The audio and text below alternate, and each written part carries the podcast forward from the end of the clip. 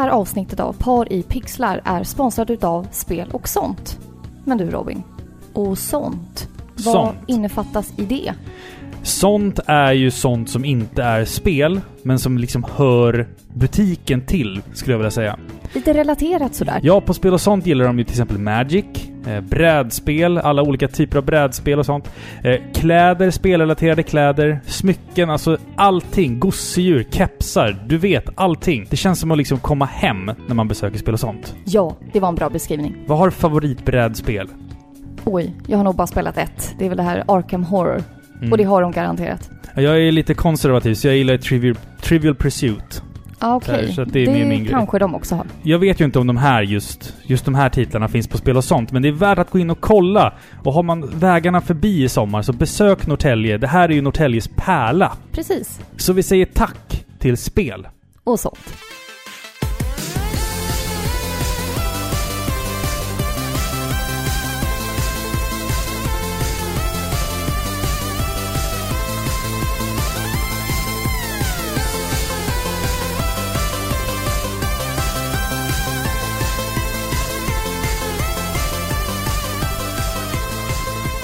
Varmt välkomna till avsnitt 92 av Sveriges mest kärleksfulla tv-spelspodcast Par i pixlar.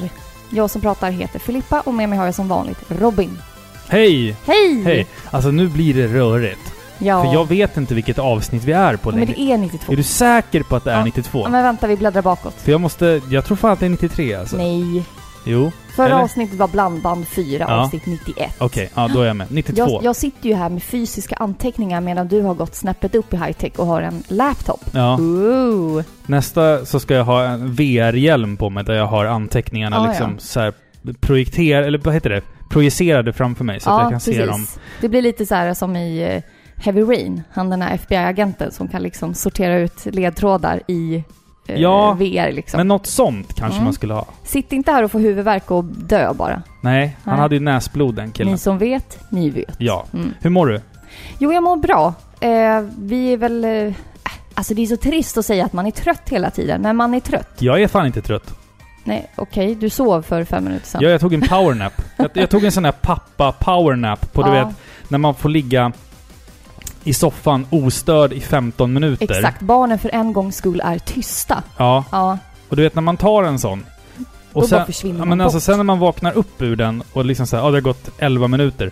Man är fan on top of the world när man vaknar från en sån. Ja, Alltså. nej, inte jag alltså. Jag hade ju en sån där period nu innan, eh, eller efter maten. Mm.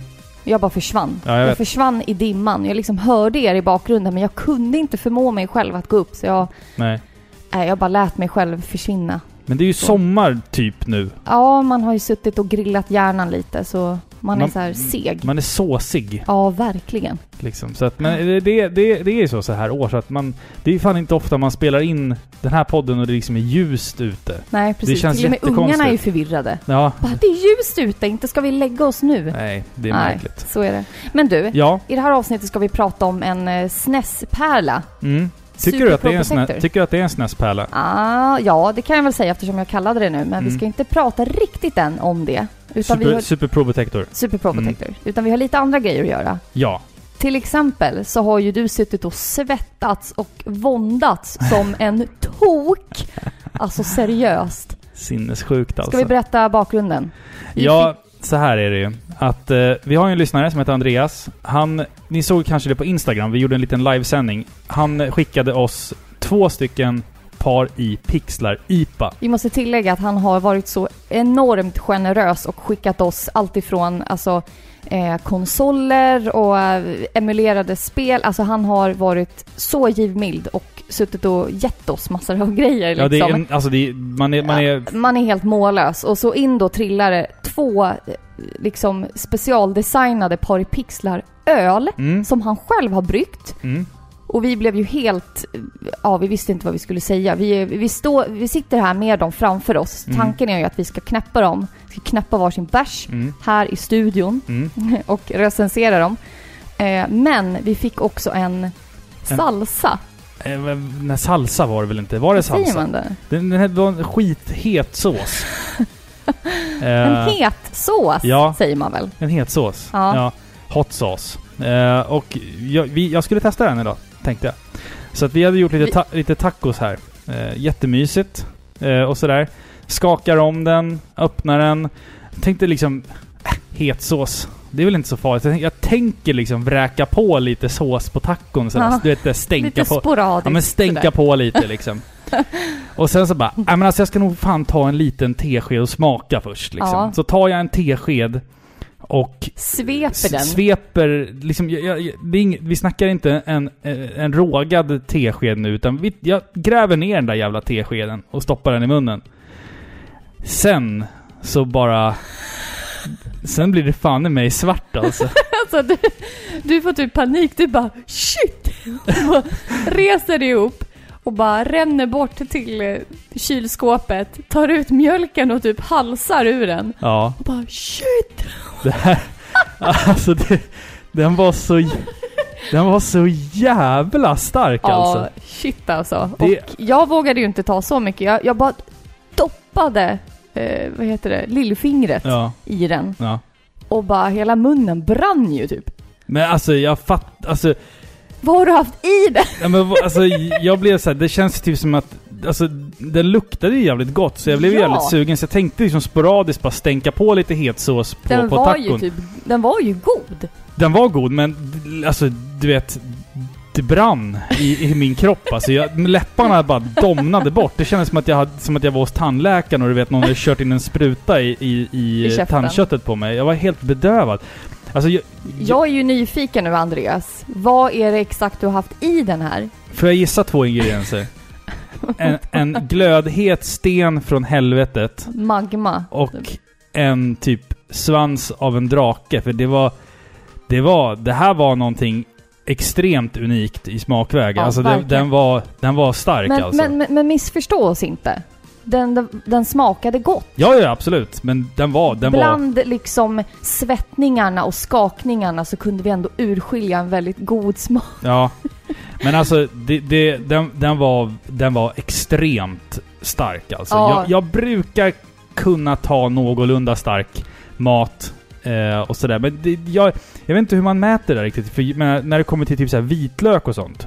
Där kan jag bara... Du vet när jag gör tzatziki, jag bräker ner liksom tre fyra jävla vitlökstärningar Ja. i, i, i, i, Jag i tål nog lite mer hett än dig. Jag tror det också. Det är många gånger som du liksom hjälp, det här var jättestarkt och, det, och då håller jag inte med. Mm. Men den här gången så tyckte jag ju att det här var ju riktigt, riktigt sketans pisstarkt. Ja. Och då kan, jag, då kan jag inte ens tänka mig vilket, alltså vilken skärseld du måste ha befunnit dig i. Jag tog ju liksom en tesked och bara Du körde. bara körde, du, du svalde. Alltså jag har ju ändå käkat den här, den här som sägs vara världens starkaste korv. Ja, ja, Och det här var... Den här såsen var ju... starkare. Den var... Det var, det var liksom som att gå från askan in i elden. Mm. Alltså. Spännande. Så, att jag tänkte att nästa gång man har typ kompisar över att ska jag bjuda lite på den där Ja, såsen. alltså, för det, den, den var ju extremt unik alltså. Vi vill verkligen inte trycka ner, eh, alltså vi är ju så tacksamma över att du skickade den till oss. Ja, ja, absolut. Verkligen. absolut. Och du är, jag, alltså jag beundrar människor som, som är så pass duktiga att de kan sitta hemma och göra såna här egna grejer. Pilla ihop saker. Ja, men det är duktiga kockegenskaper. Mm. Ja, ja, Liksom. absolut. Att absolut. kunna liksom brygga öl, fixa käk. Mm. Alltså vi är oerhört tacksamma, så verkligen förväxla inte det här med att vi, att vi inte tyckte om den. Nej, det nej, nej. gjorde vi det, verkligen. Det, det gjorde vi, men den var, den, var stark. Den alltså. var väldigt stark. Men jag tänkte vi öppnar Paripixlar-ölen nu då. Så nu undrar ju vi här, har du, har du skojat med oss igen nu? Är den här också jättestark? Har du hällt någonting i den här?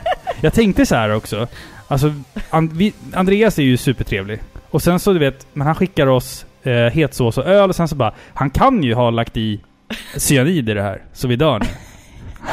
Men jag, Ja. jag tror ju inte Ja, det. det är ju väldigt cyniskt. Det- ja, det är Ja. väldigt cyniskt. Men vi tycker om dig eh, Andreas och eh, vi ska dricka Paripixlar-IPan Ja. nu. Vi ska öppna här och nu. Och vi skålar för dig. Vi skålar för Andreas då som är, Om vi dör Ja. nu så klipper vi bort det. ja. Så vi säger väl eh, skål då. Nu dricker vi här. Skål. Skål.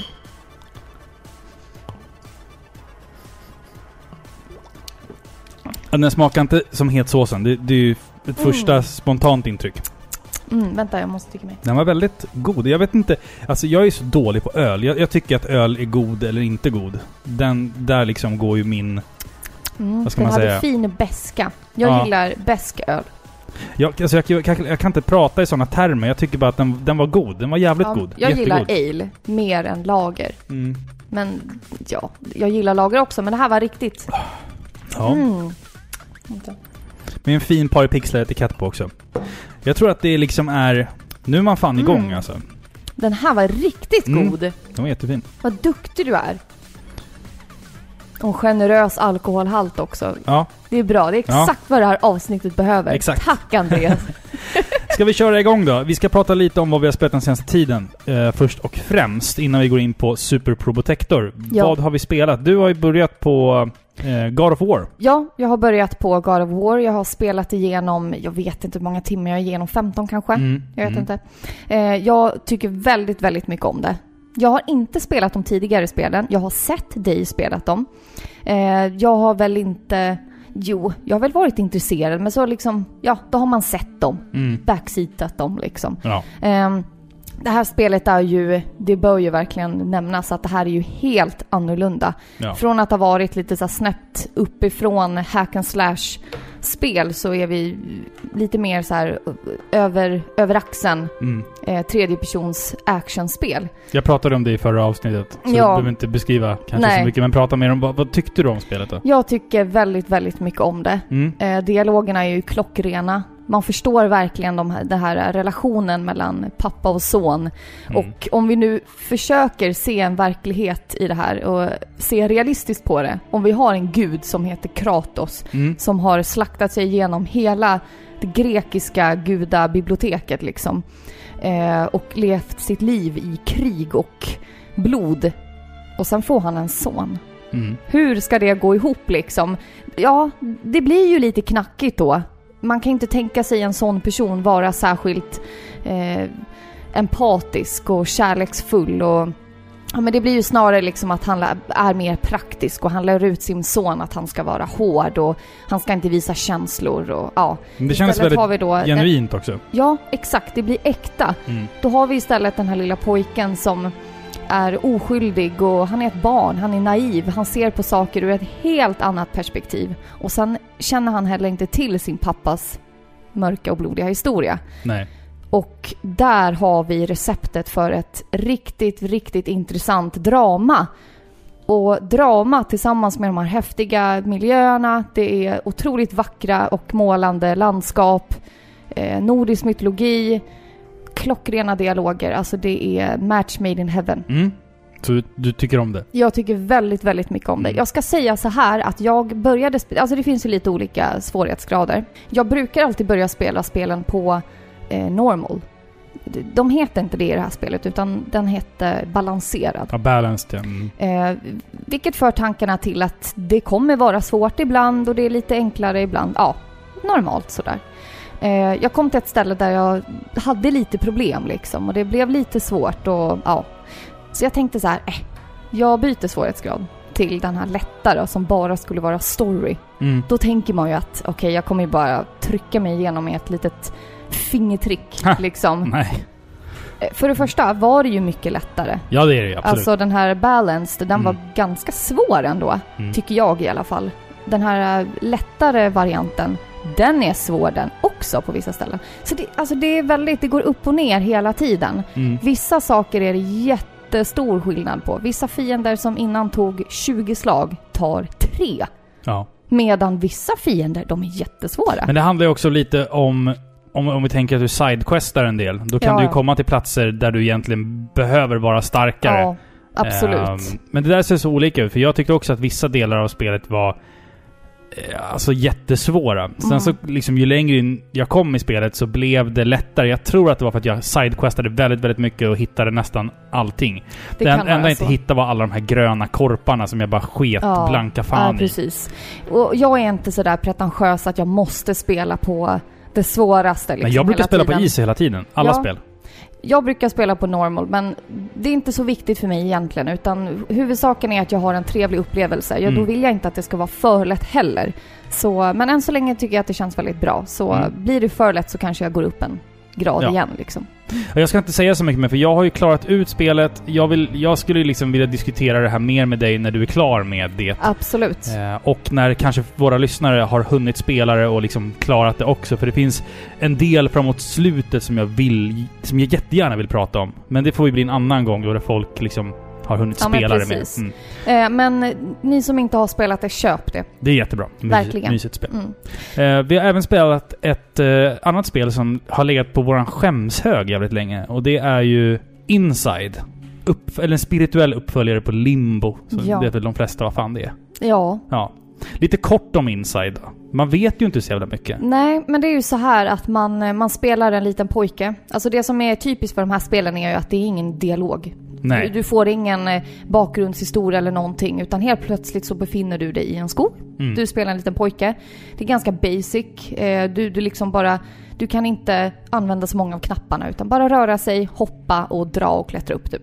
Gamla klassiska Flashback-kontrollerna. Om du har spelat det på, på Super Nintendo. Nej, Jättekonstigt spel. okej, ja nej. Ja.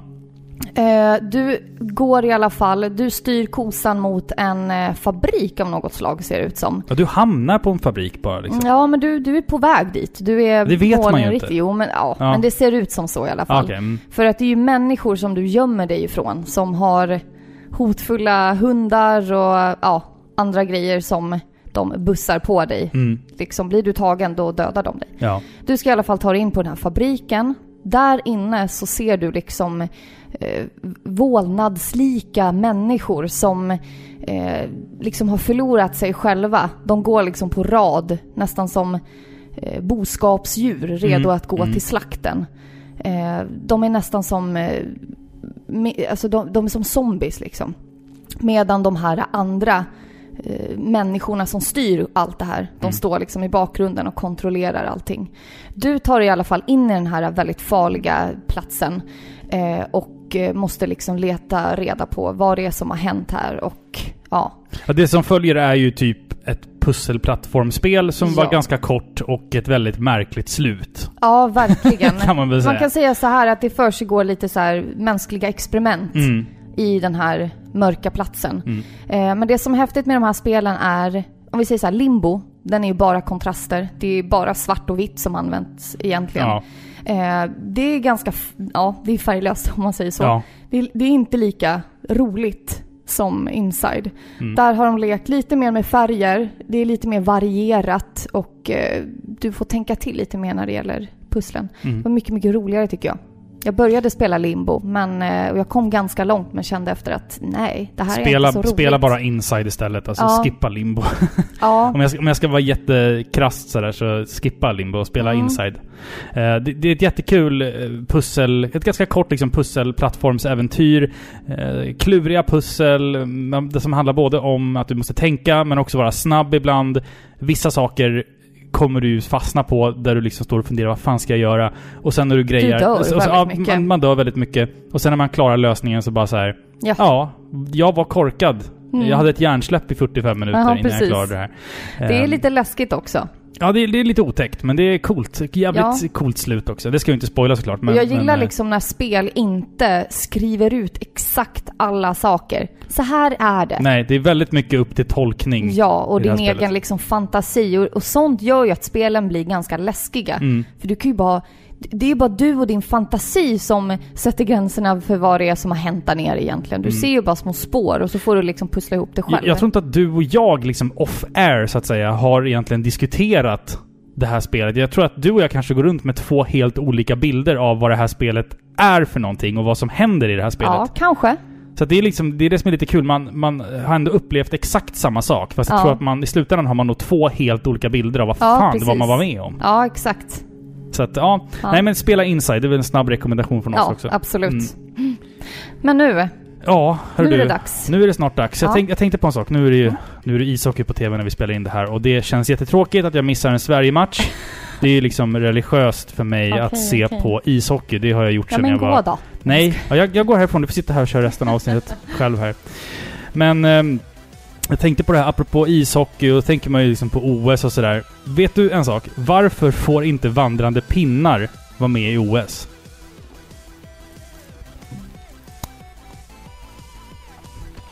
Vänta, det är någonting med att de... Vandrande pinnar. Varför får inte vandrande pinnar med i OS?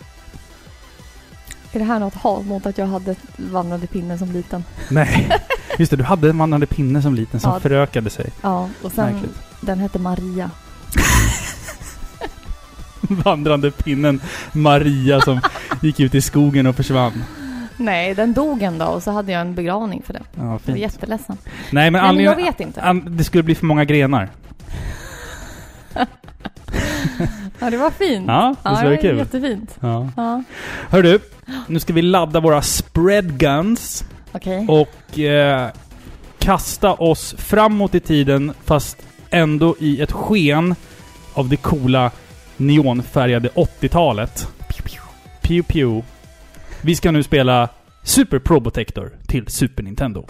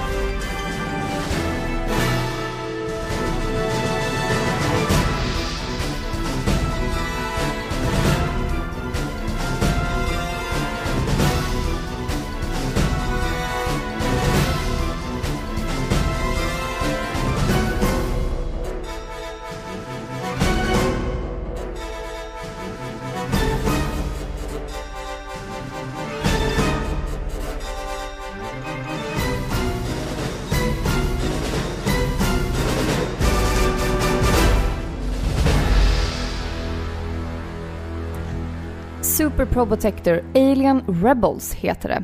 Det släpptes 1992. Det är utvecklat av Konami och det släpptes till eh, Super Nintendo.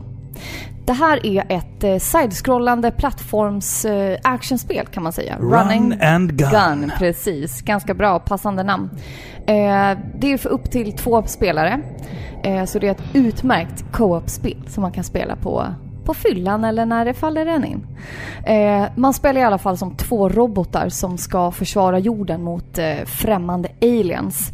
Eh, och man tar sig igenom sex olika banor. Det är både på jorden eh, och det är i alienskepp. Eh, man får också jättehäftiga vapen som man kan uppgradera till olika saker som passar ändamålet. Och man möter mängder av fiender. Och det är stora bossar, det är mindre fiender och sånt. Eh, det är lite kuriosa också. Det råder ju en viss förvirring angående den här titeln. Mm. Man, man bör ju liksom förklara bakgrunden till det här. För heter det Contra eller heter det Probotector? Mm. Och det är så här att Contra var ett arkadspel som släpptes 1987 i Japan och i USA. Och eh, på grund av censurskäl, eh, det var väldigt blodigt, man spelade två eh, kommandosoldater som ränner runt och dödar människor. Rambo-killar, Ja, också kallade. De var populära verkligen. på 80-talet. Exakt. På grund av det här så tvingades det byta namn till Probotector i Europa och i Australien. Eh, och det bytte också eh, skin eh, istället för två mänskliga kommandosoldater så fick vi då två eh, kaninliknande robotar. De ser fan ut som kaniner Ja, med de har, ju, kaninöron. de har ju kaninöron. Ja, jag trodde det när jag var liten också, att de var kaniner. Ja men de, ja jag förstår inte vitsen med att de har Typ det. någon sån här mecka-version av Jack, Jack Rabbit. Eller det är lustigt, ja. mm. Men det här spelet i alla fall, Super Probotector Alien Rebels som det heter här i Europa och i Australien, det är alltså kontra 3 Alien Wars, heter det i USA, Mm. och Kontora Superitsu, eller Contra Spirits i Japan. Så jävla fantasilöst namn. Ja, verkligen. Faktiskt. Contra Spirit. Ja. Vad vadå- betyder det? Vadå Spirit? Vad betyder det? det, säger det säger ingenting! Nej men japaner är inte så Ja, bra. nej. Vad hette det där äh, spelet nu? Star Ocean. Faithlessness and integrity. Ja, Vad Det- fan betyder det? Vad betyder det? Jag kan fatta titeln Till the End of Time. Star, Ja. Star Ocean 3. Ja. Men Hope... Hopeless... eh, Nej, vad sa vi? faithlessness Ja. and integrity. Man Ja. bara, lägg av. Ja, ni, ni är fulla. Ja, Gå hem. precis. Men det är i alla fall Super Probotector. Ja. Men när man spelar det här spelet så får man ju inte någon vidare introduktion till det här. Vad är det man gör? Vad handlar spelet om? Alltså, för, för att kunna sätta den här handlingen i, i sin rättvisa så, så måste vi ha lite, lite cool 80-talsmusik här. Ja, tack. Eh, och så tänker vi då att eh, himlen är röd och att saker och ting börjar hända. Probotector är en stridande krigsmaskin framställd i ett hemligt labb där syftet är att framställa den mest avancerade och taktiska stridsroboten någonsin. Det är år 2636 och nu återvänder utomjordingarna som förlorade den tidigare striden mot krigsmaskinerna. Denna gång med en starkare armé. De har nu inlett en fullskalig invasion av jorden och människor slits i stycken likt trasdockor. Människan står maktlös mot utomjordingarna som på snabb tid utvecklar en nästintill övernaturligt stark livskraft och stridsförmåga. Sex månader efter invasionen uppenbarar sig två stycken stridslystna människoliknande, eller kaninliknande, maskiner i stadens ruiner som nu helt är i utomjordingarnas kontroll. RD-008 och RGO-11, de starkaste Probotector-maskinerna genom tiderna, väntar. En storslagen strid utan dess like står för dörren. Ja, Men vänta. ja. Har du frågor på det? Ja, Probotectorna var alltså utvecklade av människan. Ja, Som Alltså, jag- hjälp liksom. ja. ja. exakt. Och nu har de utvecklat några ännu bättre Probotector-maskiner som, som de har satt på kaninöron. Ja. Ja. Frågor på det där eller? Ja, nej men ja. Jag har översatt ifrån manualen eh, och kanske vässat det lite så det ska låta lite coolare. För, ja, att- men för det att, förstår jag. alltså, och sen typ, alltså det här är ju då eh, Probotectors eh, story. Kontra Ja. 3-storyn är ju i stort sett likadan förutom att typ alienserna heter typ Röda falkarna? ja, Röda falkarna. Är det inte något sånt? Jo, något sånt ja. där. Man bara, De behöll ändå rymdtemat. Ja, det gjorde de ju. Ja. Mm, mm. Men i Contra 1, eller Super Probotector, eller alltså Probotector 1, Mm. är det väl lite annorlunda? Det vet jag faktiskt inte. Det Nej. vågar jag inte svara på. Okej. Eh, Jag kan också göra det klart och tydligt redan nu att Contra 3 och Super Probotector är 100% samma spel. Bara det som du sa då, att karaktärerna ser annorlunda ut. Bossarna, Ja. fienderna, allting är exakt detsamma. Eh, enda skillnaden är väl att den japanska versionen har en cheat code som gör att du får en jävla massa mer liv. Konami-koden. Ja, jag vet inte om det var någon variant av Konami-koden Jag eller tror att det är den. Kan, kan vara det. Eh, men annars så är det ju exakt samma spel. Folk brukar undra sig, vad är skillnaden på Super Protector och Contra 3? Det är exakt samma Inget. spel. Ingenting. Bara, bara karaktärskinsen. Det är det enda som är skillnaden. Exakt. Mm.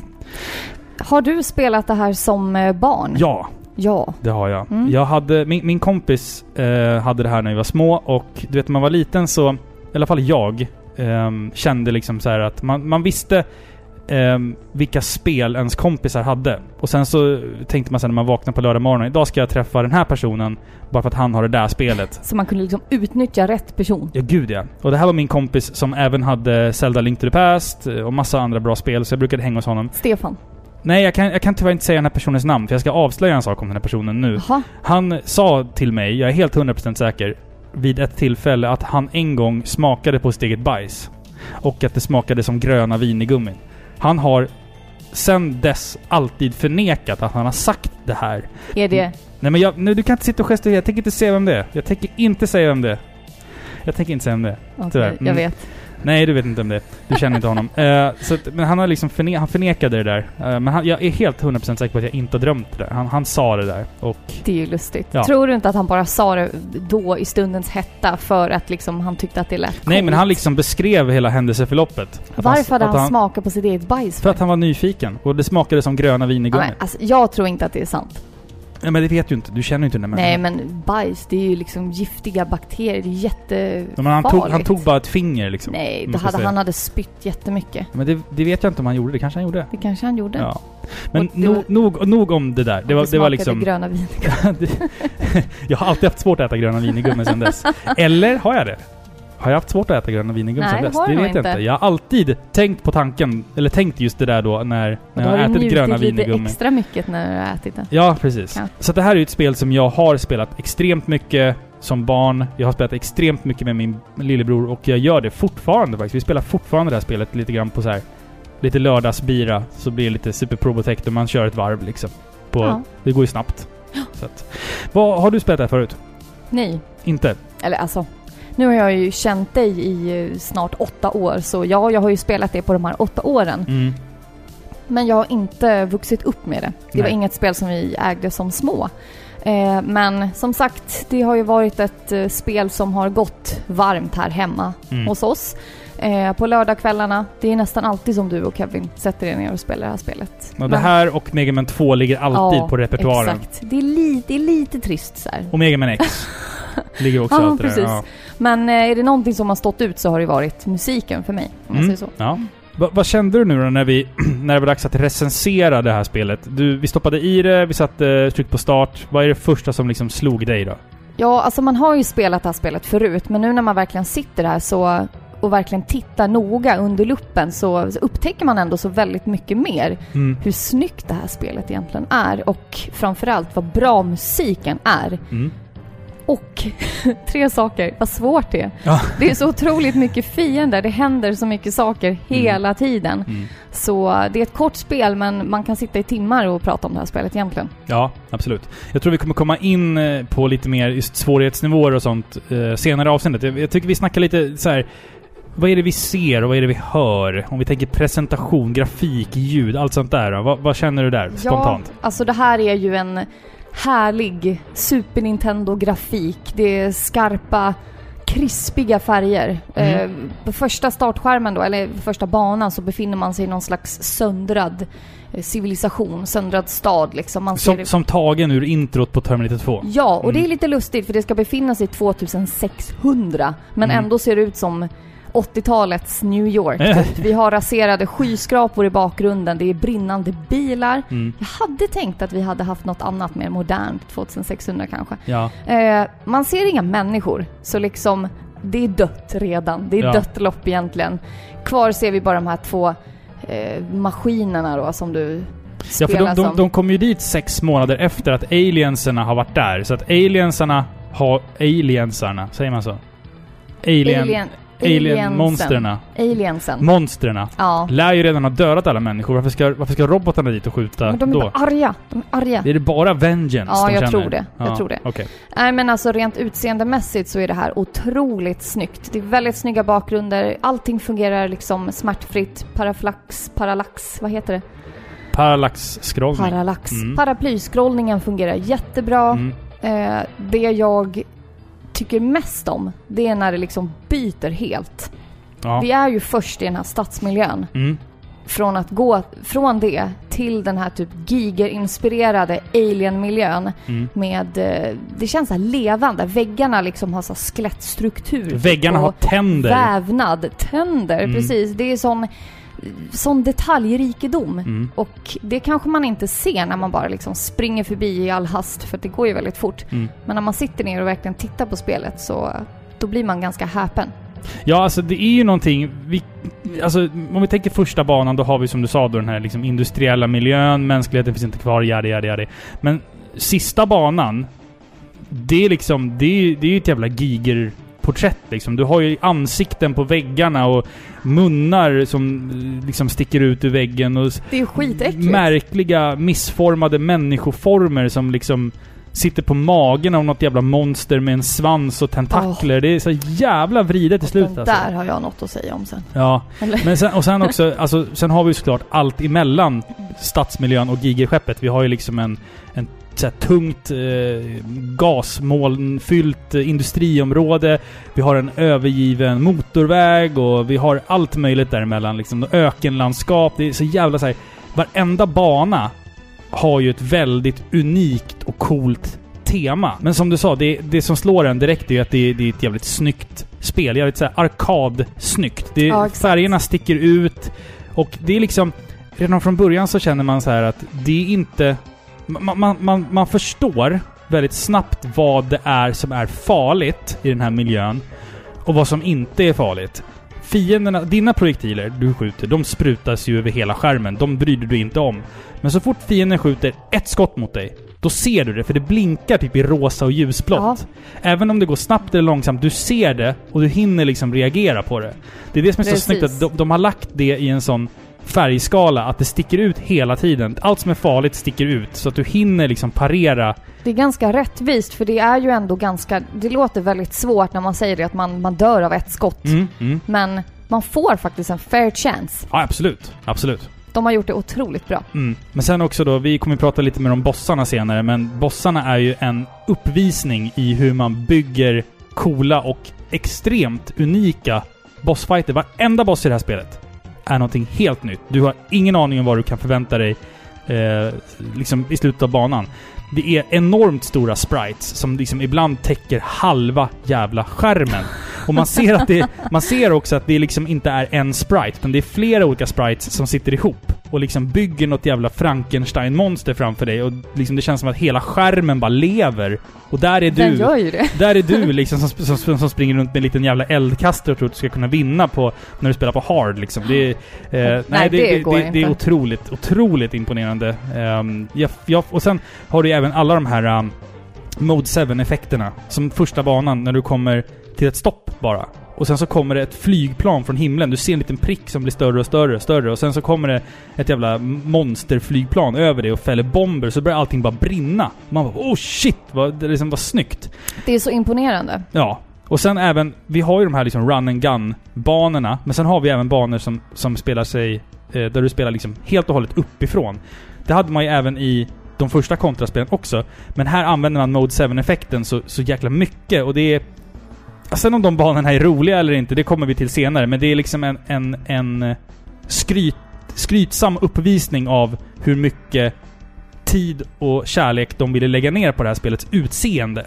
Ja, absolut. För det är väldigt, väldigt snyggt. Väldigt snyggt. Alla banor, allting sticker ut. Det här spelet är ju också, förutom sin snygga grafik, också känt för sin otroligt välkomponerade musik. Mm. Och jag har fyra namn här som jag ändå vill läsa upp, så har vi gjort det. Jag har Mm, ingen mm. aning vad, alltså vem som har gjort vad här, men musiken är i alla fall komponerat av Miki Higashino, Masanori Adachi, Tachihi Iwase och Aki Hata. Miki Higashino var ju in-house på Konami, vet jag. Ah, Undrar om inte den personen gjorde musiken till typ såhär Gradius, eh, NES, Turtles, det första Turtles och även Suikoden till Playstation. du kan inte undra det. Har, har personen gjort det? eller Jag är inte? nästan säker på att de, det namnet är bekant. Fan, vi vet inte dem. ens om det... Jag tror det. Har Jag, jag drar det? det? helt ur arslet när jag säger det, men jag Okej. är nästan hundra på det, för det namnet det är, en man? väldigt bekant. Ja, jag tror att det är en Miki. man. Ja, jag Miki. vet. Man vet aldrig med japanska namn. Nej, jag om det är man inte. eller, Nej. män eller kvinnor. Ja. Men man kan i alla fall säga att det här är så otroligt bra musik. Mm. Det här känns ju verkligen taget som eh, taget ifrån Terminator eller Rambo. Det skriker ju 80-tal. Det här Mm. är häftigt. Det är futuristisk blipplopp. Det är typ heavy metal. Typ. Ja, typ. Det är inte Mega Man metal. Nej, det är det inte inte. så vasst. Det är inte melodiskt, det är ingen power metal. Nej. Utan det är liksom... Jag vet det, inte aj, om... om, det om bara är någonting med det är någonting unikt med det. För det är liksom... Det är, vi kan ju i alla fall säga att det är väldigt illavarslande musik. Alltså det, är ju, Ja, ja. det är ju mörk stämning på alla låtar. Det är ingen, ingen låt som liksom ger dig hopp om att du ska få löneförhöjning eller ett Nej. bättre liv, utan... Eller, eller man kan säga också så här att musiken bidrar ju till att tempot är högt hela tiden. För Exakt. inte ens musiken är lugn. Nej. Den är igång hela tiden. Mm. Och när vi ändå pratar ljud och så, så måste man ju ändå prata om ljudeffekterna. Mm. För jag tycker att de är så bra i det här spelet. Det- De tar liksom inte över, utan de är väldigt balanserande, eller balanserade och eh, skarpa. Det känns liksom som att de är en del av musiken. Ja, exakt. Exakt. Känns väldigt 80-tal. Jag älskar ljudeffekten som det här standardvapnet gör. Det, här Ja, alltså, det, är så här, det känns så mycket power i, i just det, den ljudeffekten. Och även, Lilla jag liksom springer där och tar ner värsta bossar. ja, men just den ljudeffekten gör ändå att man känner så här att jag är någonting. Jag har Ja. en chans liksom. jag, jag har en cool pistol och jag, Ja, jag kanske exakt. kan greja det här liksom. Vi är inte rädda. De ser inte rädda ut överhuvudtaget. Nej, nej, nej. De här killarna är coola. Även om man inte är ser coola. deras ansikten då. För att De Ja. utstrålar ju mod. de är ju kaninrobotar. Eller dåraktighet. Jag vet Ja. inte. Nej. Varför satte de de där jävla öronen på Jag dem? vet inte. Det, det ser ju jättedumt vad har ut. de för funktion? Vad kan de? Om, om vi ska spekulera fritt. Alltså, om jag Vad kan de ha för funktion? Jag tänker så här att de kanske bara satte på några grejer för att de skulle se mindre människoliknande ut. Och mer som typ harar. Ja, påskharar. Alltså jag vet inte. Jag tänker att det kanske är någon form av antenn. Att de kan kommunicera med varandra. Ja, du, det där är nog överkurs. Jag tror att när de liksom bytte skin till Mm. eh, Europa, till alla liksom PAL eh, Mm. så tänkte de bara liksom okej, de får inte se för lika människor. Mm. Så de har ju ändå en människoliknande form, men så måste de lägga till någonting. Mm. Typ en svans hade ju sett kanske Jättekonstigt ut. Och kanske varit svårt att liksom eh, eh, animera liksom. Ja. Och då fick det bli öron. Så jag ja. vet inte, det är Nej, jag vet inte dumt. heller. Det är konstigt. Men det kanske ja. också gjorde att det såg lite mer harmlöst ut. Ja, kanske. Två metallkaniner som är ute och dödar monster. Nej, jag vet inte. Nej, alltså, du, det nej. är så konstigt. Mm. Men, Men det ska- funkar ju ändå. Det funkar jättebra. Om, om man ska gå in på gameplay nu och snacka lite. Om, om, om man liksom ska ta det absolut mest basic fakta om, den här, om hur det här spelet fungerar. Du ska ta det från början till slutet på en bana. Du springer och kan skjuta samtidigt i åtta riktningar. Du kan få vapenuppgraderingar, ändra vapen och sånt där. Eh, Du kan ha två vapen på dig samtidigt. Du kan även få en powerbomb som typ förstör allting på skärmen. Det är run and gun, helt Mm. enkelt. Och, vad, vad ehm, tycker vi om kontrollerna? Alltså kontrollerna är ju... Det, det är det här som är det fina med Super Pro Protector, tycker jag. Och även om man kollar tillbaka på de gamla kontra på NES och sådär. Det finns så många plattforms run and gun-spel där ute. Till Super Nintendo, till Nintendo, till Genesis, eller Sega Mega Drive och sådär, old school. Där man misslyckas med kontrollen. Ja. Och den är, känns otajt, klumpig, Långsam. långsam och då funkar inte spelet. Nej. Men kontrollen i Super Pro Protector är snortajt. Ja. Varenda hopp känns liksom att... Det känns pixelperfekt och det är hela tiden upp till dig om du överlever. Och det här spelet hade inte varit det här om inte... Det hade inte- varit så här jävla bra om kontrollerna inte hade varit så här tajta. Ja, jag håller med. Det är ju skamligt att det finns så många spel, precis som du säger, som har det här eh, temat. Mm, som, som är ett sånt här så, eh, typ av spel. Men som ändå har såna sega och långsamma och dåligt svarade eh, kontroller. Mm, exakt, exakt. Det, Enda- det är spelet- liksom inte ett eh, RPG de tillverkar, utan Nej, det ska nej. ju vara ett actionspel. Det här spelet svarar jättesnabbt. Det är lätt att lära sig, Mm. men det är svårt att bemästra. Mm. Men jag, jag, jag, jag tänker liksom, det enda spelet som jag typ kan dra så här en jämförelse med som har lika bra kontroller, kanske snäppet bättre, det är Gunstar Heroes till Mega Drive. Ja, Det är det liksom... Det är liksom exakt samma upplägg. Fast där kan du liksom välja... Om du håller in skjutknappen och rör dig, ska du då styra ditt vapens sikte eller ska du styra karaktärens Ja, jag rörelse? förstår. Alltså, Ja, men det, det tycker jag inte om. det kan du göra i det här spelet också om ja, du liksom vi håller har lärt in... oss det nu. Ja, precis. Mm. Om man håller in axelknapparna så får man lite mer Ja. start. Men jag tänkte bara säga så här, ett exempel på hur bra de här kontrollerna är och hur smidigt och hur enkelt och lätt det är. Mm. Eh, det är ju just det här med att hoppa mellan plattformar, upp och ner. Mm. I många plattformsspel, eller så här run and gun, så kan du inte hoppa neråt. Nej. Du kan hoppa uppåt till en plattform över dig, men du kan inte hoppa Du neråt. kan inte droppa ner Du liksom. kan inte droppa. Kontraspelen, eller Pro Protector-spelen, är ju kända för att de kunde göra det liksom. Mm, mm. Eh, och det är så smidigt. Varför har inte fler spel så? Jag vet inte. Det är jag så dumt Inte. och det är så enkelt i det här spelet. Och det är precis som du säger, det är kontrollerna som står för en stor del till att det är så, eh, så enkelt, Lättillgängligt lätt. liksom. Ja. Ja, Även, även, om spelet, att- även om spelet är väldigt, väldigt svårt så känns det hela tiden som att det aldrig liksom är... O, det behandlar aldrig dig orättvist. Nej, precis. Man behöver liksom aldrig hålla in en knapp för att hänga kvar någonstans. Mm, exakt. Utan det gör spelet åt dig automatiskt. Det här var ju Perfekt. liksom också att, att klättra, alltså armgång, eh, gör du ju i det här spelet en hel del. Det är ju nytt för det här spelet. Det fanns ju inte i de tidigare spelen.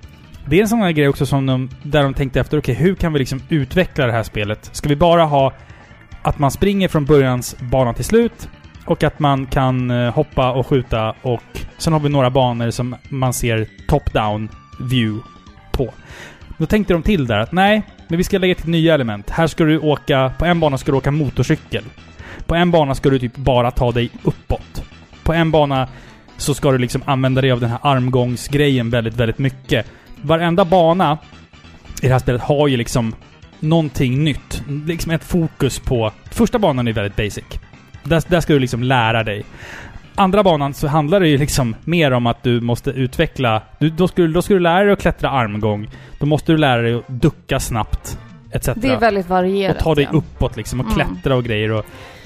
Det är Eh, skitcoolt alltså. Ja, absolut. Eh, nu när du ändå kommer in på banorna så kan vi ju säga att det är ett väldigt kort spel egentligen. Det Mm. är eh, totalt sex banor. Det är tre minibossar och fem större bossar. Och två av banorna är även sedda uppifrån. Och då ändrar man riktning med axelknapparna istället. Mm. Och jag tycker att det är lite svårt faktiskt att bemästra Det det. är skitsvårt. Men det är precis som du säger, det är en sån enormt stor variation. Mm. Eh, både när det gäller liksom miljöerna och banorna. Ta dig från punkt A till punkt B bland söndrade hus. Mm. Det är första banan. Och sen Mm. helt plötsligt ska du ta dig upp för ett eh, brinnande hus. Eh, och sen kommer ett, eh, flygande heli- en flygande helikopter som du måste hänga på. Mm. Varierande innehåll. Eh, och man får verkligen tid på sig att öva de här plattformshoppen. Det är lavasjöar, det är alla möjliga olika miljöer. Det gör att det aldrig blir tråkigt. Men det är väldigt svårt och ja. jag skulle säga att det, det beror på två saker. Mm. Det är väldigt svårt på grund av att det är väldigt mycket fiender hela tiden. Eh, och just det faktum att du dör på ett slag. Jag spelade ju det här spelet nu ehm, på alla... Jag testade det på alla olika svårighetsnivåer. Eh, single player. Och försökte hitta vad exakt det är som gör att spelet blir svårare. Jag kan säga så här. Spelar man två player så har man en liten fördel för då är inte spelet lika snabbt. Det, jag tror att det har att göra med att spelet hade varit mer laggigt om man hade försökt att hålla samma liksom speed och framerate som, alltså, om, som du, när du spelar en player som om du spelar två player. Så istället då för att undvika lagg så har man liksom medvetet dragit ner hela spelets tempo. För det går snabbare på en player. Det är jag helt övertygad om. Även om inte jag har hittat någon, någon någonstans på nätet liksom som, som ehm, Du upplever så, det så? Jag, jag upplever det väldigt tydligt som att spelet går enormt mycket snabbare på One Player. Jag kan ha helt fel, det kan bara vara en illusion, men jag, liksom, det, det känns verkligen så. Sen om man ska gå in på svårighet, så där har man... Spelar man två player så har man det liksom till sin fördel att spelet går lite långsammare. Sen har vi även svårighetsnivåerna, Easy, Medium och Hard. Det som egentligen skiljer Easy och Hard, det är ju att på Easy, om man spelar spelet och tänker efter, egentligen inte många fiender skjuter på dig. Utan de kan bara skada dig genom kontakt. Att du går in i dem eller att de går in i dig. Och sen ibland så kommer det några kulor som Det är klart det kan komma- lyser. Typ. Ja, så de lyser tydligt. Ehm, när du spelar på medium eller hard, så fienderna tar mycket mer stryk. De skjuter enormt, enormt mycket mer mot dig och de siktar bättre. Och till och med bakgrunden kan ju ändras. Det där med hundarna till exempel. Man Ja, ja, springer exakt. förbi ett par hundar i, Exakt.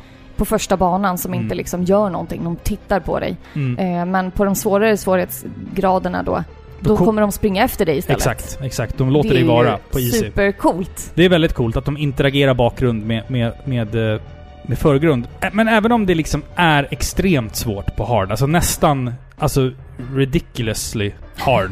alltså jag, jag, jag, jag klarar första banan på hard, sen kommer inte jag längre. Nej. På easy kan jag spela det här spelet på, alltså på en halvtimme, rakt igenom, utan att dö en continue. Det, det är faktiskt... Även, även om det liksom blir precis på gränsen så, så klarar jag på en continue. Men det, det, på hard, man står fan i mig chanslös. Men samtidigt, alla år jag har spelat det här spelet så har jag spelat det på easy. Att spela det på hard är en helt annan grej.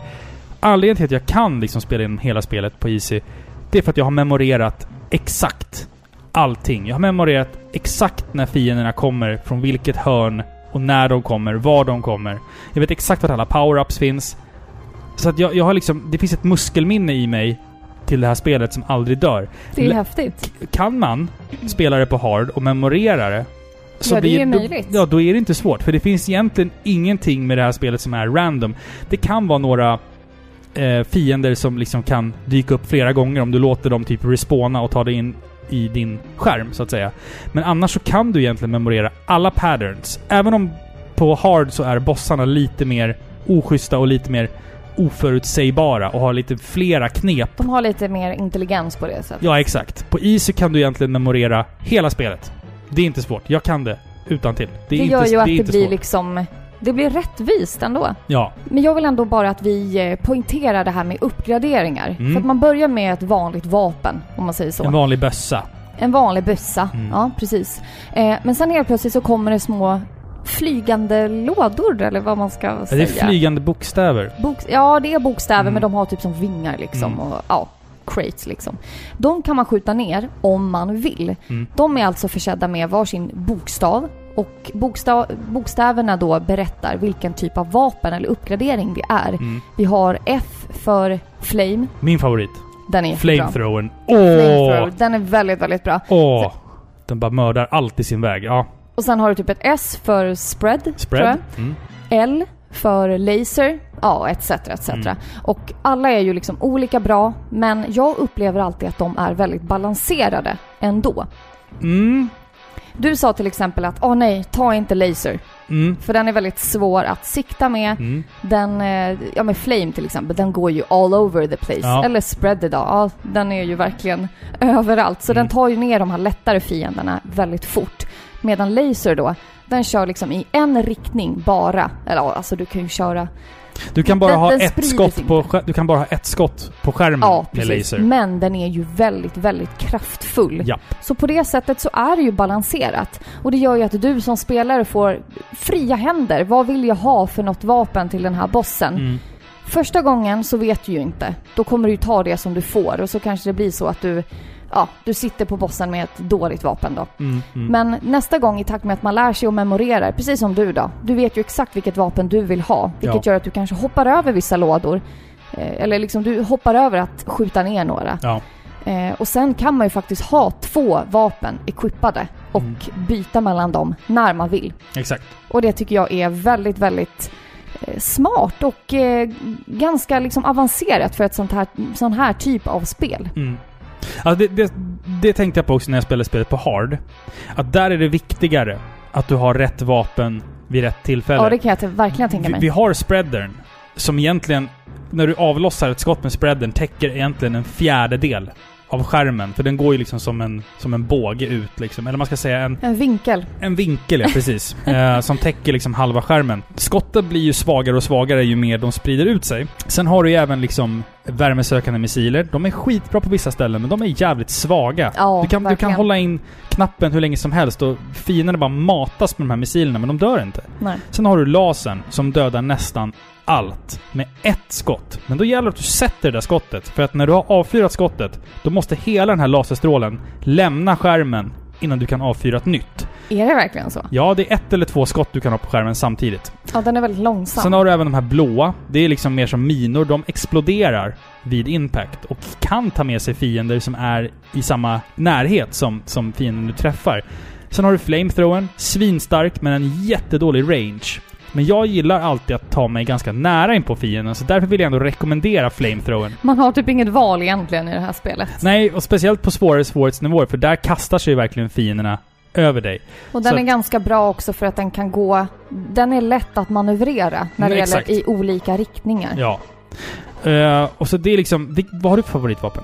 Är det något som du tänker på som du gillar den lite Jag mer? gillade nog spread, Mm. just för att det, den tog väldigt mycket liksom. Och, Den här röda bollarna som vi ja, pratade men om. precis. Eller då flamethrower kanske. Mm. Mm.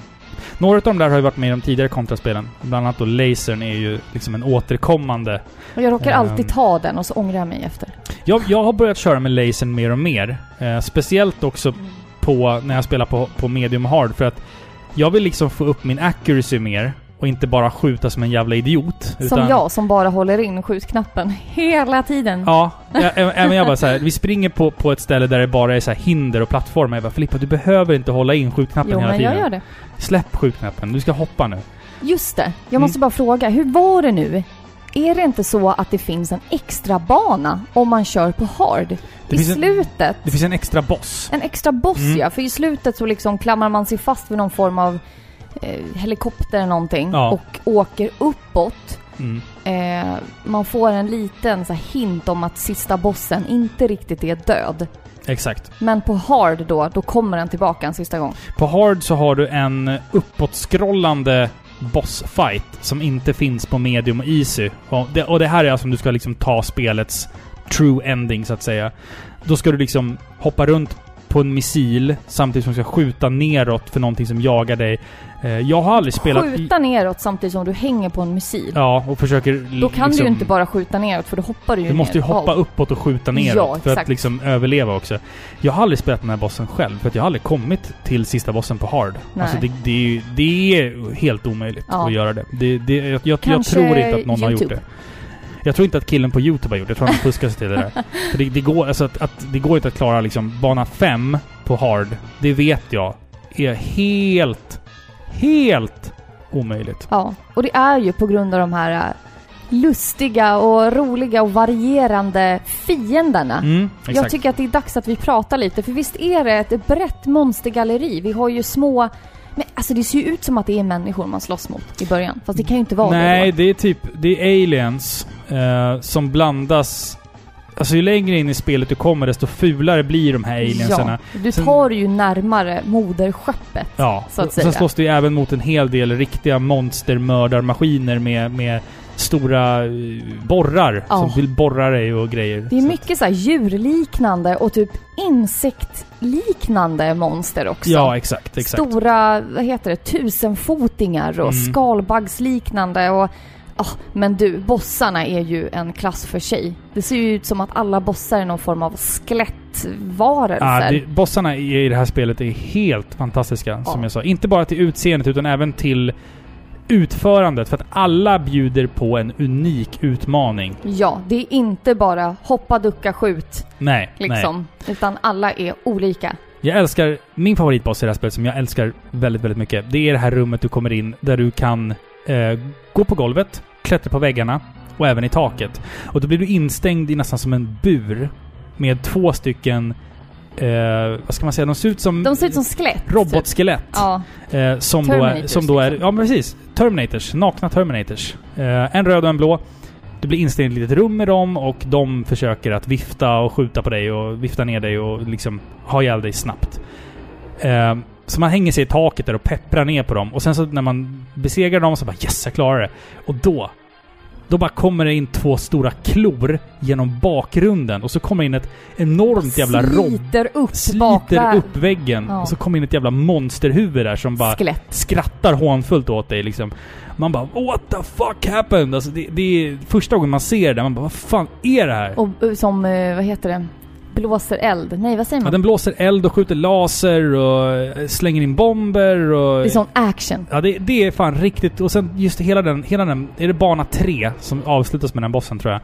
När du börjar i det här jävla kala industriområdet, det är rökigt och det kommer fula så här flygande aliens emot dig som försöker slå ner dig från de här balkarna som du klättrar på och febrilt försöker ta dig igenom. Och du hänger där med din laddade flame, Bössa. flamethrower och bara skjuter ner dem. De brinner ner liksom. De sätter eld på dem så brinner de och så faller de ner. Det är så jäkla Alltså, det är coolt så alltså. coolt. Ja, det är så jävla Ja, coolt Bland alltså. de första bossarna man möter så är det den här stora skelettsköldpaddan. Ja, ben och skelett... Eh, Men visst, det är ju lite av ett gemensamt temat. De Mm. ser nästan ut som att de är liksom gjorda av skelettdelar. Mm, mm. Nästan alla bossar. Dels det där hu- stora huvudet som bara eh, bryter sig genom väggen. Sen har vi sköldpaddan. Och sen typ den mest bizarra, det är ju den som du kort nämnde innan. Mm. Det är ju typ det här jättehuvudet med krabbben. Ja. Eller någon sån här kräftben Alltså, som den- bara rusar mot dig. Ja. Alltså det är, det är ju jätteäckligt. Och den Det är fäller, ju fäller, ner, fuel. den fäller ner en lucka på magen och bakom den här luckan så är det ett människoansikte som är Ja, jättestort. äckligt. och sen har den typ ett så rör som går ut som en svans. Och ur Ja. den så skjuter den ut någon så här pollenliknande lysande bollar. Alltså det är så ja, det är lustigt. jättehäftigt alltså. Men det blir aldrig liksom så här töntigt utan man, man sitter ju där och bara wow, shit vad coolt det här Ja, är. exakt, exakt. Och det är väldigt så här giger. Alltså jag älskar det. För just det här. I början så är det väldigt så här enkla, simpla fiender. Mm, mm. Och sen bara blir det mer aliens och groteska miljöer och bisarrt och Mm. morbid liksom.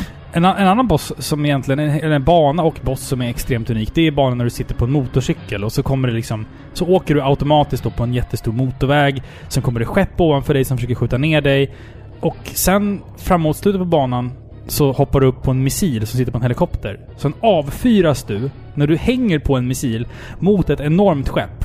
Och sen ska du liksom studshoppa mellan, de här, mellan olika raketer och skjuta på ett annat Du får skjuts av missilerna Ja, ska du liksom hoppa mellan missilerna och undvika att kollidera med de här missilerna då som, som liksom är på väg mot det här stora skeppet. Och då ska du liksom Och hoppa bossen ner kan ju också skjuta ner Ja, den skjuter, ju- missilerna den skjuter mot dig på. också. Så att hela den bossfighten är också extremt unik. Alltså varenda bana och varenda boss bjuder ju på liksom ett unikt tema, en unik utmaning, eh, någonting unikt, någonting nytt liksom gameplaymässigt, ett nytt element du ska klättra uppåt eller klättra neråt eller vad fan det nu är. Ehm, Jag känner så här att det, det här blir väldigt rörigt. Det är svårt att förklara det här spelet om man inte har... Jo men det, det är liksom, det. det är verkligen ett spel på steroider. För det vill verkligen, det försöker liksom visa upp musklerna. Eh, och Konami vill ju verkligen visa att kolla hur vi gör ett jävligt kort Men intensivt. men intensivt spel. Som handlar om att du måste bara överleva hela Ja. tiden. Liksom. En annan sak också som, som jag tyckte var intressant av att spela två player i det här spelet. Det är att man måste spela det med någon som man har spelat med förut. Helst. Okej, Man- så det, det visade sig vara lite problematiskt att spela med mig alltså. Nu kommer det fram. Jo, nu kommer det fram här. Du var skitdålig. Ah, nej, nej. men så, så här är det faktiskt. Jo, men jag var... Eh, jag har spelat det spelet med brorsan hundratusentals gånger. Vi har som någon form av... överenskommelse om vilka fiender ni ska ta. Ja, typ. Han går alltid framåt och skjuter framåt. Jag skjuter alltid de som kommer i ryggen. När vi ska plattformshoppa så hoppar vi varenda gång samma jävla sekund.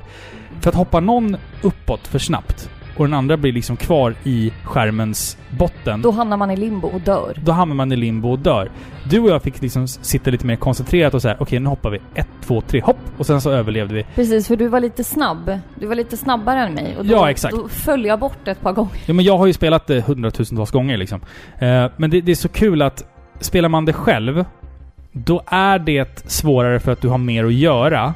Men spelar du det två, då måste du hela tiden vara extremt synkad för att du kan sabba det för din medspelare. Till exempel första banan så får du under en kort period sitta i en bil och med, med en kanon i. Spelare nummer två kan inte sitta i bilen, han får stå på bilen. Men spelare ett som styr bilen måste samtidigt då liksom ha koll på spelare två så att han inte får en fiende över sig. Och står man till exempel bakom bilen och bilen skjuter och du blir träffad av bilens liksom rekyl, så att säga, då dör du ett liv. Så att man kan sabba det jävligt mycket för sin medspelare också. Så därför, om man liksom vill spela det här två spelare, då måste man ha en, hela tiden ha en väldigt så här couch co-op communication, som jag kallar det för. Man måste vara med och man måste prata samtidigt som man spelar. Man kan inte sitta och tänka på annat eller snacka om, snacka om någonting annat. Utan man ska vara så här: okej, vi hoppar nu. Vi hoppar nu. Du tar vänster, jag tar höger. Alltså, Alltså det, du får det att låta så jätteallvarligt. Nej, men alltså det är, det är det som är så kul. För att spelet bjuder ju in till att du ska kommunicera med personen du spelar med. Det är ingenting man bara kan sätta sig ner och tro att man ska klara och sitta och snacka om hockey-VM samtidigt. Utan du måste ha en kommunikation med din medspelare. Absolut, om, ni man ska- vill komma till slutet. Ja, exakt. Om det ska komma till slutet, ja. Men, men det är väl det man vill. Man vill ju klara spel när man sätter sig ner och spelar dem. Ja, men jag ser ju hellre att folk spelar det här för att de bara tycker att det är roligt.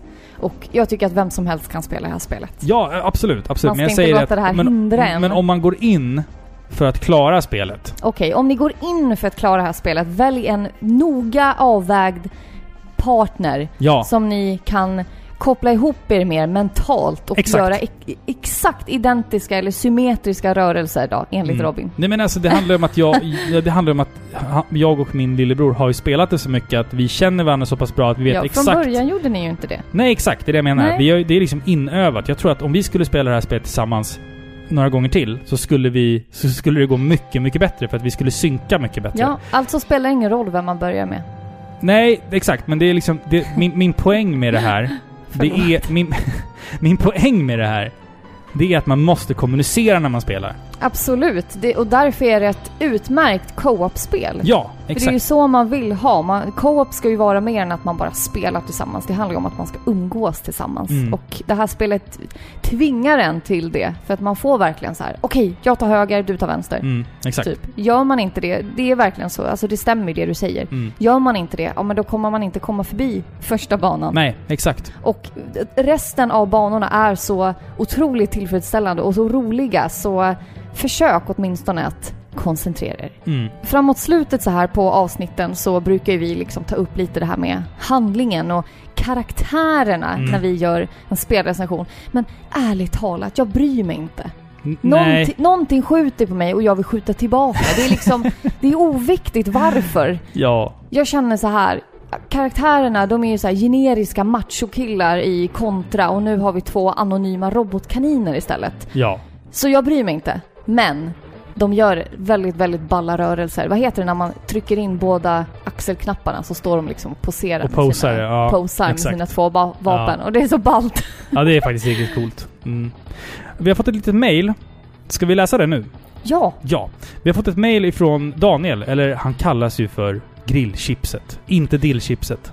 nej men det har vi aldrig sagt. N- nej, vi har skojat om det någon gång tror jag. Nej. Grillchipset, dillchipset. Nej.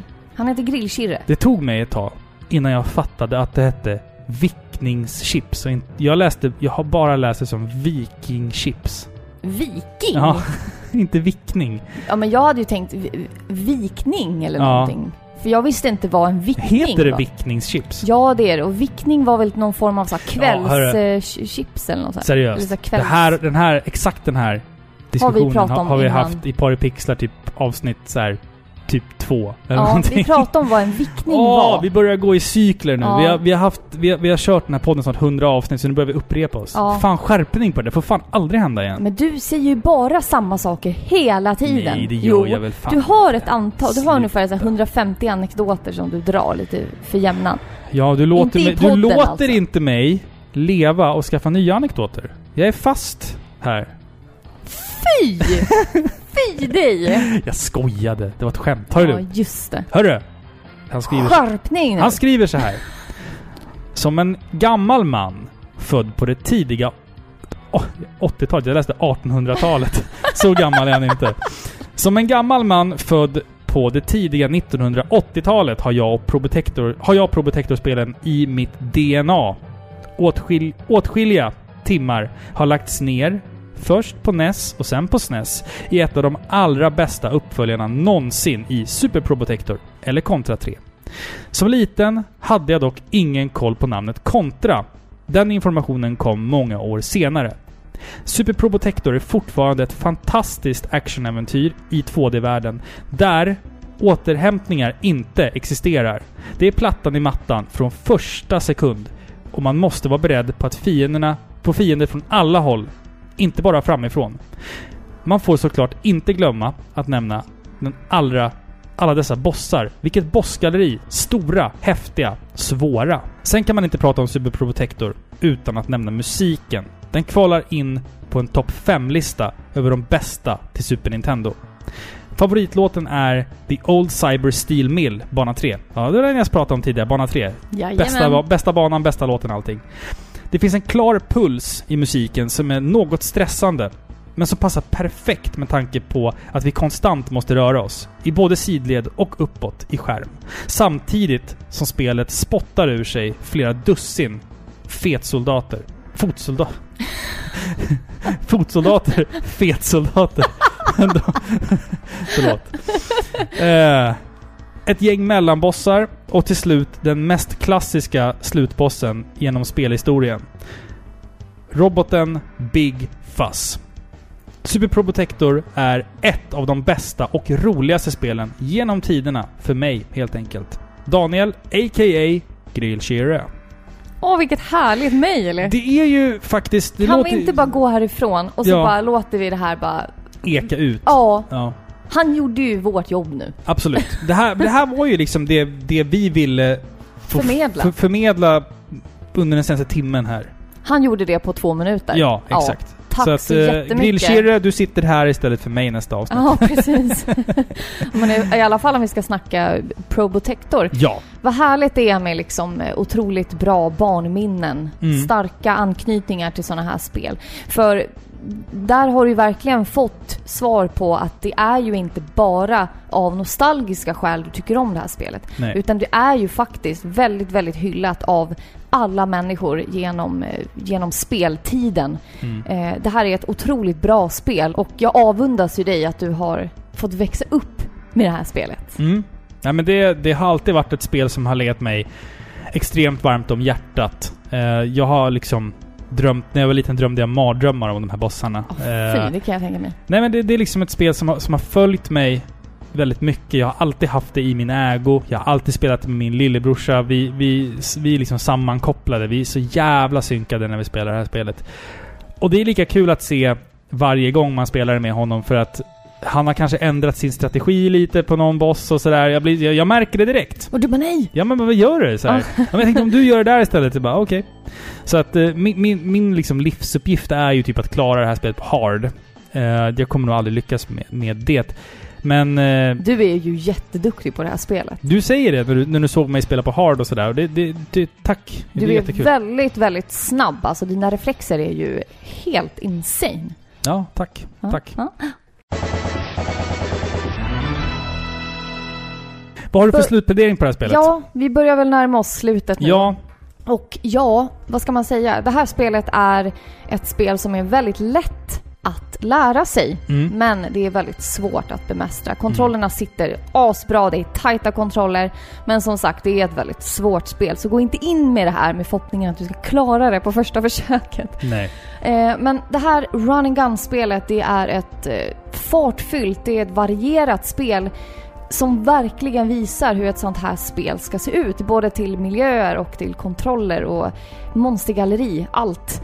Eh, det är väldesignade och spännande miljöer, det är roliga banor, beroendeframkallande gameplay.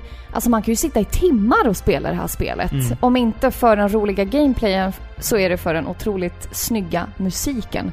Det här är enligt mig ett av de roligaste och må hända svåraste spelet, spelen Mm. på Super Nintendo. Mm. Helt klart. Spela det här.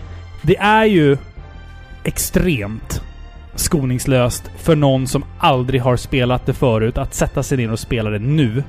Eh, det är ju inget, ingen lätt uppgift. Prova Konami-koden. Det funkar inte. Är du säker? 100% säker. Den funkar inte. Ehm, det är otroligt skoningslöst, men samtidigt så, så vill jag ändå tro att nya spelare som inte har spelat det förut kanske ändå håller kvar och trycker på continue när det på game over-skärmen bara för att man vill se vad som kommer härnäst. Man märker rätt tidigt att varje bana introducerar ett nytt element, ny musik, ny, nytt färgschema, en ny bakgrund, en ny backdrop. Någonting nytt varje bana. En ny cool monsterboss. Så jag tror att det här är ju någonting för spelare som aldrig har spelat spelet också. Att liksom ge sig in i. Absolut. Och oss hopplösa nostalgiker som, som jag och, och Daniel, Grillchipset. Vi älskar det här spelet av den anledningen vi vet hur coolt och tungt och intensivt det här spelet är. Och det är därför man fortsätter att älska det. För att, helt ärligt, det finns inte många run and gun-spel som toppar det här. Nej, det, det är, inte. det är det bästa run and gun-spelet. Ja, ja. Absolut. Det finns, med. det finns många, många andra bra. Rapid Reload, men det saknar co-op. Gunstar Heroes, ah, det är coolt. Det, det är inte lika tajta lika, kontrollen på det. det. är inte riktigt lika tajt och inte lika dystopiskt. Det är ju det dystopiska man fastnar för. Det här Ja. mörka, liksom re, re, realistiska mörkret och sen de här jävla Giger-inspirerade slutbanorna. Liksom, det, det har ju allt, det här spelet. Vill man ha... Kan du tänka dig något Super Nintendo-spel egentligen som är så här dystopiskt? Nej.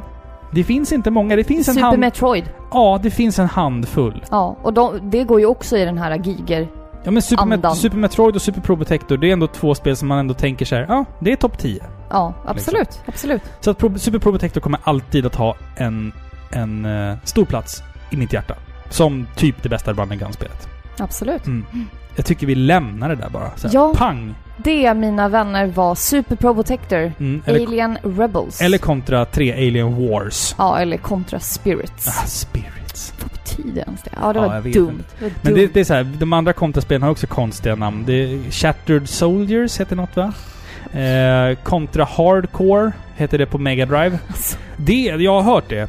Att Contra Hardcore på Mega Drive är om möjligen ännu mer svårare. ja, men det ännu svårare och mer intensivt än vad Ja, men alltså det här är. svårt är inte equals bra. Nej, nej. Verkligen Jag, inte. jag, jag kan ju inte spela typ spel som alltså Dark Souls och Bloodborne och sådär. Jag, jag har försökt, men det är men så här, ändå så spelar du det här spelet. Ja. Det är ju för att det är liksom så tillfredsställande Ja, och exakt. liksom lätt. Det tar en halvtimme att klara. Ja, det är snabbt och det går Liksom. fort och det är liksom enkelt att lära sig och det gör att man liksom inte riktigt...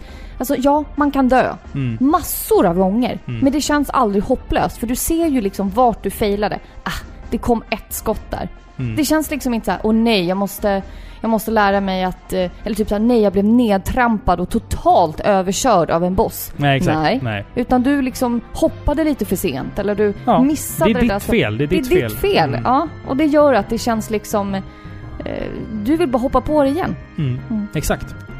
Nu är vi klara. Nu är vi klara med Ja. Super Protector. Ehm, nästa avsnitt. Alltså det här är läskigt. Vi börjar närma oss avsnitt 100. Ja, jag vet. Och du sitter här med en idé som jag inte är nöjd med. Till avsnitt 100. Nej, till nästa Till avsnitt. nästa avsnitt. Ja. Vi Så får jag- kanske spåna vidare. Ja, jag vi är, jag är inte redo. Nej, Nej. vi får hitta på någonting. Ja. Det tog ett tag innan, innan, det här, innan det här avsnittet kom ut nu. Det kan ju bli så ibland bara. Du vet. Ja, men ja. Vi har fan två ungar, det är fan give us a break. Men det vet vi att vi gör, så att det, det Ja. är liksom... Vi tänker inte sitta här och skylla på det. Vi har varit lata också. Det är fan Jajamän. mycket... Det är mycket det det handlar om. Vi sitter och ruttnar bort i solen på dagarna nu. Ja, Och, och jag menar, ni, ni som lyssnar, fan, ni, ändå kommen, ni fortsätter ändå kommentera, skicka fina mail.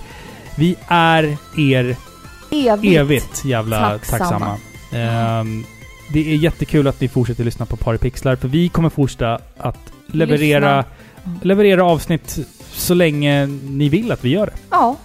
Och vi tackar för den goda ölen. Ja, Andreas! Fy, vad god fan, den den var. är slut nu. Den, den gick åt här. Ja, jag den har är, pyttelite kvar. Jag har sparat här. men flaskan ska sparas. Ja, ja, ja. ja. Hedersplats i hemmet, för fan! Jag tänkte så här att nej, men vi måste behålla en flaska oöppnad. Nej, alltså, jag, jag kunde inte hålla mig. nej, nej, nej, nej, nej, nej, nej. Hörni, vi packar ihop. Tack för att Jajamän. ni har lyssnat på Sveriges mest kärleksfulla tv-spels-podcast Paripixlar som det här avsnittet har pratat om Super Probotector till Super Nintendo. Jajamän. Kommer du ihåg hur vi skulle Jajamän. avsluta eh, Ja. varje avsnitt nu? Mm. Okej. Tack Ha det och bra. hej. Sik. Nej, jag skulle säga sik! Jag skulle säga sik. Här sitter vi. Och vi ska avsluta varje avsnitt med att säga en ny fiskart. Och jag bara har laddat hela veckan. Jag ska säga sik. Nej! Och så sitter du bara av. sik. Okej. Jag kom på, jag tänkte säga lax. Ja. Så bara, jag säger sik. Ja men då men säger jag jag flundra. Okej. Hej då! Hej då. Fan vad orättvist.